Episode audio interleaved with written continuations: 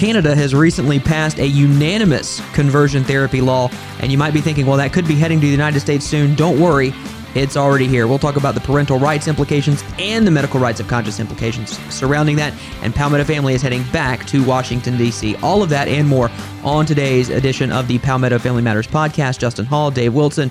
Mitch Prosser here with you. I have it pulled up from the New York Times, folks. The bill was passed through unanimous consent motion by the House of Commons in Canada on December 1 and the Senate on December 7 after conservatives who had opposed previous legislation embraced this new law. And on December 8th, it was given royal assent, a procedural stamp that started a 30 day clock that takes effect now. Canada has passed a conversion therapy law that is punishable by jail time so you feel like okay this is the to to continue the analogy this is the arctic blast coming from canada. As a matter of fact no the snowbirds from florida actually kind of cropped us up here during the summer. You'll recall we had a conversation back in the summer when the city of columbia was trying to pass an ordinance that basically said you cannot present a biblical worldview to a minor whose parents had brought them in for counseling for issues of sexual orientation and gender identity it was almost an exact mirror of a law that was passed in Boca Raton, Florida, down in Palm Beach County, that actually was stayed by the 11th Circuit Court down there. And yet, even with all of that there, the city of Columbia pushed it on through. Basically, what this ordinance says is that we, as the government, in this case, City of Columbia or the entire country of Canada, our government knows how to parent children better than you do. Because really, what this is all about is parental rights and making sure that you do what's best for your children. Let's give a for instance. Let's say one morning Johnny comes to you, your little boy, and he says, Today I feel like Susie or vice versa. And Susie comes to you and says, I feel like Johnny, and they're suffering from classic gender dysphoria, a psychological, clinical disorder. Instead of taking them to a Christian counselor who would teach them that God made them male and female and created them in his image according to Genesis, what the government is saying is that is illegal a Christian psychologist, possibly even eventually pastors, licensed therapists in the city of Columbia or in Boca Raton, Florida, or in Canada are telling you you don't know how to parent your children. We do. Ladies and gentlemen, that's dangerous. Well, conversion therapy here in the bill, in the law, I should say, is a means or a means practice, treatment, or service designed to A, change a person's sexual orientation to heterosexual, change a person's gender identity to cisgender, I don't know, change a person's gender expression so that it conforms to the sex assigned at birth, repress or reduce non heterosexual attraction or sexual behavior or cisgender identity, or repress or reduce a person's gender expression that does not conform to the sex assigned to the person at birth. This if you are found, uh, if you knowingly cause another person to undergo conversion therapy, including by providing conversion therapy to that person, you are, quote, guilty of an indictable offense and liable to imprisonment for a term of not more than five years, or guilty of an offense punishable on summary conviction. So not only you, now in city of Columbia, it was a fine. Right, so five hundred dollar fine. Five hundred dollar fine. In Canada, you can go to jail.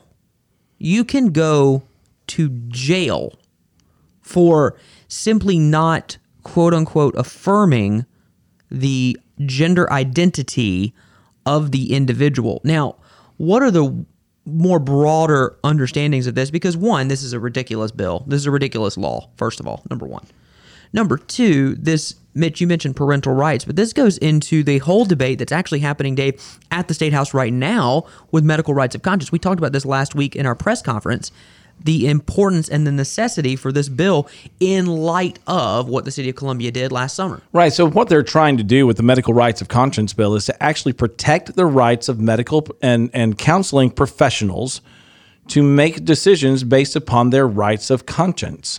It is not to turn around and say that if somebody comes in and and you're having they've had an injury and they're in the emergency room that you can say I don't know if I want to treat that person. It's it's more of what type of treatments are going to be done and are you going to be forced to do certain types of treatment that go against your own conscience. And in this particular case, it would be doing affirmational therapy, basically telling a young person, a minor, who was brought in by his or her parents, that you can't talk with them about what a biblical worldview is of manhood and womanhood. Let's go back and, and, and you know, here's, here's your lesson again. Let's go back to the Constitution real quick. Verbatim, what does it say in Amendment number one of the Bill of Rights of the Constitution of the United States? Congress shall make no law respecting an establishment of religion or prohibiting the free exercise thereof, or abridging the freedom of speech, or of the press, or the right of peaceably for people to peaceably assemble and to petition the government for a redress of grievances.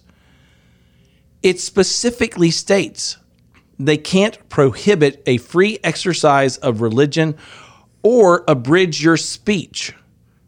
I don't know about you, but if a Christian counselor wants to be able to talk about something from a biblical worldview and speak about it, seems to me that's protected in the First Amendment. And that, uh, of course, that applies here in the United States. It does not apply to this can, uh, Canadian law. Now, what the big issue with that is what I read at the beginning that the conservatives in Canada have fully embraced this law. It passed by unanimous consent. Mm. That's one thing. Canada is among the latest countries, according to this New York Times piece, to ban conversion therapy. The French Parliament voted on December 14th to ban the practice.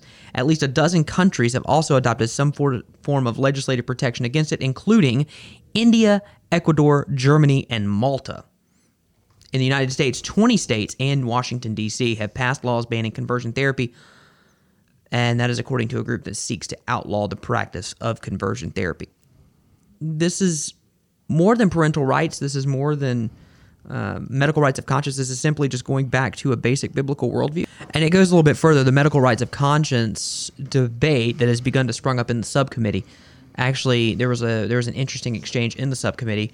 Uh, Senator Josh Kimbrell of Spartanburg, the original sponsor of the legislation, was answering some questions, and and here's a response to a question from uh, Senator Brad Hutto that I believe encapsulates what the point of the bill is, what the point of this would be, and how it goes in response to, amongst other things, the city of Columbia's conversion therapy ban. Senator from Orangeburg. Can I ask you a question on that point? Yes, sir. If I articulate to you that I have a moral belief, uh, why aren't you doing this? Because I'm morally opposed. That, that's good enough, isn't it?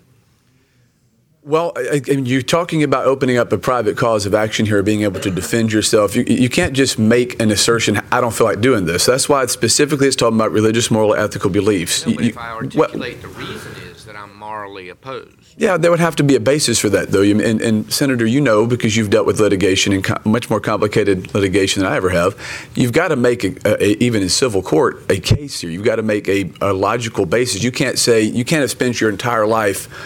Let's just take a religious example. You, you can't have spent I your. didn't say religious. I said moral. I understand, but there's a there's a connection. I'm just using this as an example. Let's say that that I was a doctor, and I, all my entire life I've never even darkened the door of a Roman Catholic church.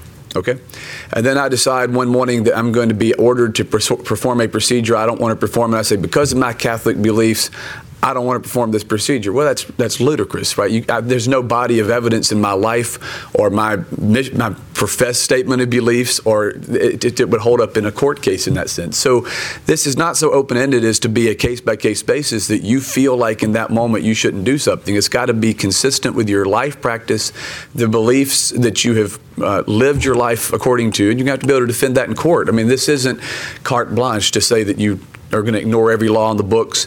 Uh, for example, Senator, I've heard people say that this basically could open it up to where people deny treatment on the basis of race or ethnicity or gender. Well, that's that's ludicrous. This bill doesn't do that. It doesn't suspend the U.S. Civil Rights Code. It doesn't preempt 1964 Civil Rights Act. So I, I think it's it's a very narrow pathway of saying if you have a deeply held belief that you've lived your life according to, you've uh, practiced according to, and you can demonstrate that you would be protected.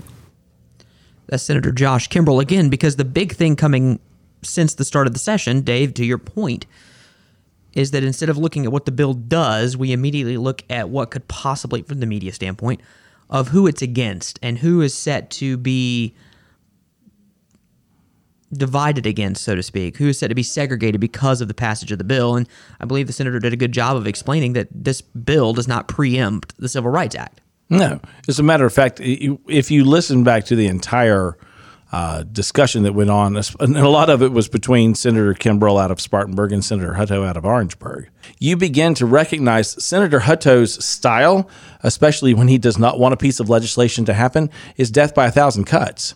And this was death by a thousand questions. It was, well, what about this? And what about this? And what about, and, and you can what about yourself to death on a bill and and the reality on this front folks as you think about the process that this goes through i'm going to be very frank as a dad with teenagers. It's kind of like when your teenager keeps asking you well what about this? Well, what what what if i do this? Well the letter you said this and now you're saying that. Or the kids the, the, the little kids who always says why? Why? Why? Why? And it becomes this endless loop because what's he trying to do? He's trying to wear down this bill because he does not want it passed.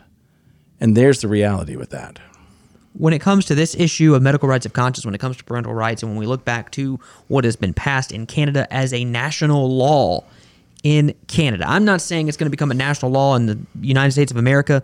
I will not pretend to prophesy to that angle. What I will say is medical rights of conscience and parental rights are going to become forefront issues as we move toward elections in November. As we move ahead to the weekend, we will not have a Friday podcast, and that is because Palmetto Family will be on the ground in Washington, D.C. yet again, this time for the March for Life. Friday at noon, the rally will begin at the National Mall, and then the march will take place at 1 o'clock, marching to the steps of the Supreme Court. Just as a, as a quick note, one of the key speakers uh, at the March for Life rally will be. Uh, you might know him from Growing Pains. Kirk Cameron will be speaking there. Uh, it'll be an exciting time. You can make sure to follow us on social media because we'll be going live throughout the day to keep you updated on this. We just had the Proudly Pro Life March here in South Carolina at the Capitol here in Columbia. Uh, so we're excited to be up in Washington, D.C. for that March for Life this weekend. And finally, today, I want to take a moment of personal privilege, as our friends in the Senate would say. Uh, and we, we send our condolences to our chairman of the board, Tony Beam, and his wife, Denise and the passing of Denise's mother, uh, Mrs. Doris Ballou Boiter. She passed away on the 17th at the age of 90. A great follower of Jesus uh, who had um, suffered as, as the years had gone along, and now at the age of 90 is face to face with Jesus. And we are very grateful for her life, but we do want to be praying for Tony and for Denise and for their family. Uh, so just please be in prayer for them uh, as you go into this weekend. Thank you for listening to us on the Tuesday edition of the Palmetto Family Matters podcast. Make sure to download the Palmetto Family Council app and follow us on social media. As you'll see, we have some exciting things coming up in the month of February that you're going to want to be made aware of. As America's historian David Barton is going to be crisscrossing the state. You can find all that information by subscribing to our email newsletter and going to palmettofamily.org and, of course, our social media channels as well. For Dave Wilson and Mitch Prosser, I am Justin Hall. We'll see you in Washington on Friday.